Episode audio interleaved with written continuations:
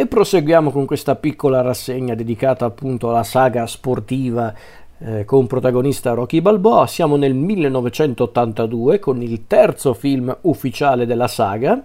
diretto sempre da Stallone che anche a questo giro autore sia del soggetto che della sceneggiatura. A produrre ci sono sempre Robert eh, Chartoff e Irwin, eh, Irwin anzi Winkler. Abbiamo ancora una volta Stallone anche mm, come protagonista principale, rivediamo anche Carl Weathers, Talia Shire, Bart Young, Burgess Meredith, Tony Barton e come avversario principale di Rocky Balboa a questo giro c'è addirittura Mr. T, il noto attore wrestler eh, americano, noto per lo più per il suo ruolo in, eh, in A-Team, la serie televisiva A-Team dove lui interpretava eh, Bosco Baracus e il film in questione, come avrete intuito, è Rocky 3. Film che appunto praticamente riprende dal finale del, del, precedente film di Rocky 2, quindi Rocky Balboa è diventato il campione mondiale dei pesi massimi dopo aver sconfitto Apollo Creed, ha difeso il titolo per ben 10 volte, quindi diventando una vera e propria celebrità,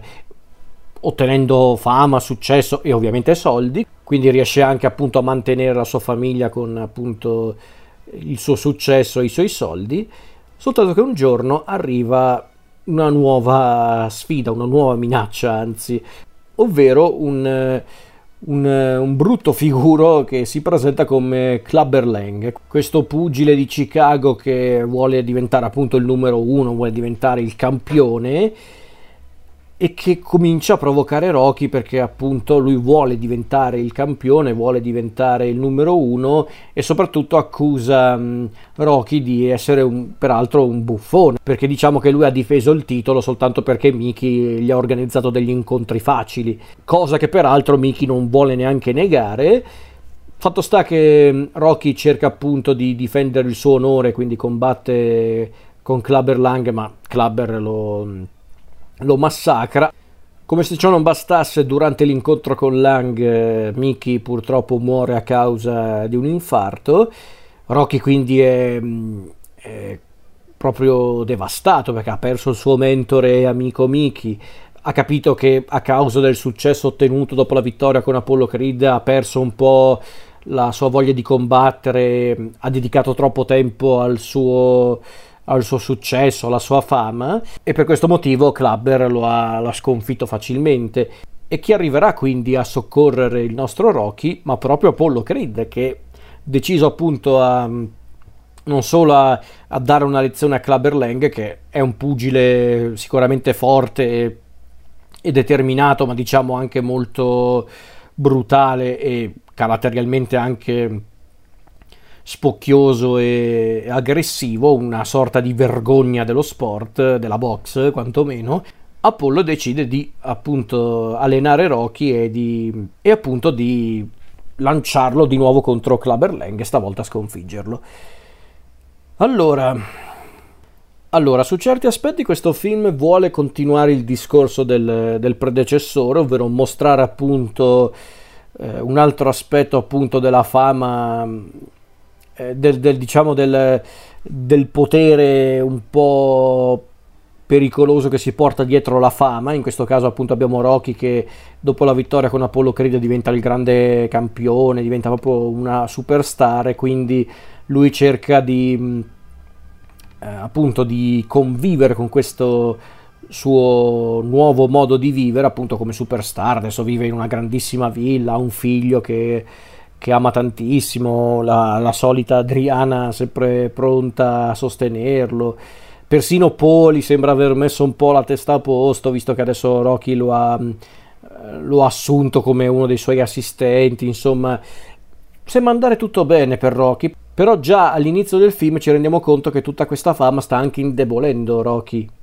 Lo sta proprio allontanando dalla box, il che non sarebbe neanche una, una cosa brutta se, se, non fosse che appunto arriva Clubber Lang che provoca Rocky. E non è un caso che abbiano scelto appunto un personaggio come Clubber Lang a questo giro perché appunto eh, Lang si presenta un po' come un Rocky malvagio su certi aspetti perché la tecnica di, di Lang è più o meno la stessa di Rocky. Su certi aspetti anche Lang è molto simile a Rocky per la sua provenienza sociale perché eh, perché lui è uno di quei pugili che è arrivato dal nulla ed è, ed è appunto diventato sempre più famoso. Però a differenza di Rocky, appunto, Clubber Lang è una persona orribile, è proprio un, un essere umano orribile, arrogante, feroce, eh, particolarmente eh, anche molto vanesio, insomma, è proprio l'anima nera di Rocky. Diciamo che è proprio il lato oscuro di Rocky. E non a caso, infatti, il, il, vero alleato, il vero allenatore di Rocky a questo giro non sarà il povero Mickey, ma piuttosto Apollo Creed, quello che fino al, al film scorso era la nemesi di Rocky. E questa cosa l'ho anche apprezzata perché ho sempre pensato a una cosa, ovvero che secondo me Apollo Creed doveva essere teoricamente l'avversario prediletto di Rocky in, un'ipotetica saga sportiva con protagonista Rocky Balboa ma secondo me non sono mai riusciti a renderlo davvero antipatico Apollo Creed, grazie probabilmente a Carl Weathers, o forse probabilmente non era mai stata quella l'intenzione, ovvero di rendere Apollo Creed un personaggio odioso. Secondo me un po' nel primo film di Rocky sì, volevano renderlo un po' tale, ma secondo me Carl Weathers riesce a renderlo talmente carismatico, anche talmente sornione che non riesce ad odiarlo, quindi, quindi il fatto che Apollo Creed qua diventi non solo un alleato, ma addirittura un amico di Rocky, io è una cosa che, che, ho, che, ho, sempre apprezzato e che mi ha sempre fatto apprezzare questo film. Perché io lo dico, questo film mi piace. Forse tra i seguiti di Rocky è quello che mi diverte di più e quello che mi appassiona anche di più, nonostante qua venga già presentata la deriva un po' più sciocca della saga. Eh. Eh, basti vedere quella scena che non serve a una mazza all'interno della storia, la scena del, dello scontro di beneficenza dove dove appunto Rocky si scontra con il wrestler Labbra Tonanti, interpretato dal grandissimo Hulk Hogan. Una scena che proprio non serve a niente all'interno del film, soltanto lì perché sì, perché no, perché non, perché non, fare, perché non fare questa scena con Hulk Hogan. Eh, quindi, no, quindi, ripeto, secondo me c'è un po' già in questo film la deriva un po' più passatemi il termine, la deriva un po' più tamarra di Rocky che poi esploderà nel film successivo. Però ragazzi, è un film che mi rilassa, è un film che mi diverte. Poi vabbè ragazzi, qui c'è poi una delle canzoni più note della saga di Rocky, ovvero Eye of the Tiger, cantata dai Survivor, quindi eh, che vuoi di più, nel senso questo film io lo apprezzo, è molto regolare, sì, per carità, nonostante ci siano comunque anche dei momenti molto toccanti perché tutta la questione di Miki, del rapporto che appunto tra Rocky e Miki, ancora una volta ci rendiamo conto che Miki, nonostante l'affetto che, che prova sinceramente per Rocky, è comunque anche lui un personaggio un po' manipolatore, un po' come appunto nel primo film, quindi è una cosa che ho sempre apprezzato perché nonostante Miki sia un personaggio positivo, sia, sia davvero legato a Rocky, eh, anche lui comunque ha eh, questi momenti in cui appunto si dimostra anche un po' un manipolatore o comunque un po' un eh, non dico un ipocrita che forse è un termine un po' eccessivo ma sicuramente mm, non è che Mickey la racconta sempre giusta a Rocky nonostante poi i due riescano sempre a riconciliarsi. E in effetti poi quando c'è quel momento del film dove Rocky non riesce a mm, a trovare la fiducia in se stesso perché, perché appunto Mickey è morto, è ancora un po' traumatizzato dallo scontro con Clubber, ma soprattutto quando, eh, quando ha scoperto che appunto Mickey aveva in qualche modo un po' avvantaggiato Rocky durante gli incontri per mantenere il titolo,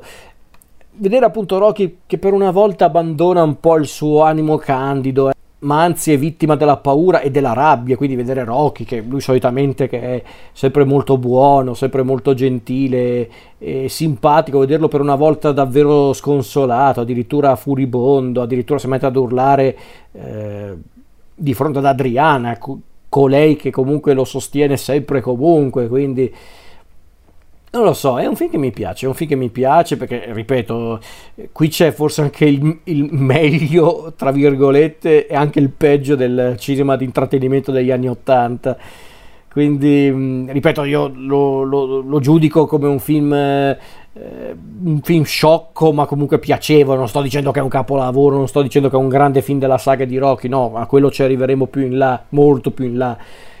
ma a me piace, ripeto, come deriva di Rocky, è una deriva di Rocky divertente. Certo, ripeto, in confronto al primo film siamo da, proprio in un altro territorio, siamo proprio in un altro tipo anche di cinema probabilmente, qui già comincia un po' quella fase un po' autocelebrativa di,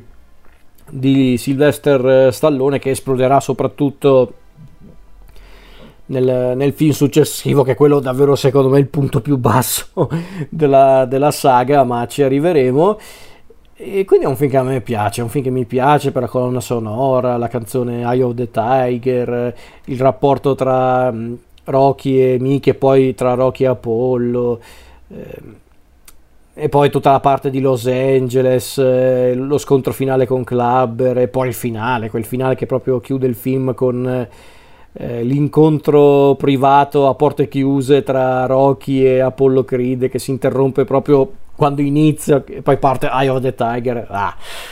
che, che, ve lo dico a fare ragazzi. Quindi tutto sommato è un film a cui sono legato e forse tra i seguiti di Rocky quello che preferisco di più, ma ripeto non perché è il miglior seguito di Rocky, ma semplicemente perché è quello che mi diverte di più e quello che mi appassiona di più su certi aspetti. Quindi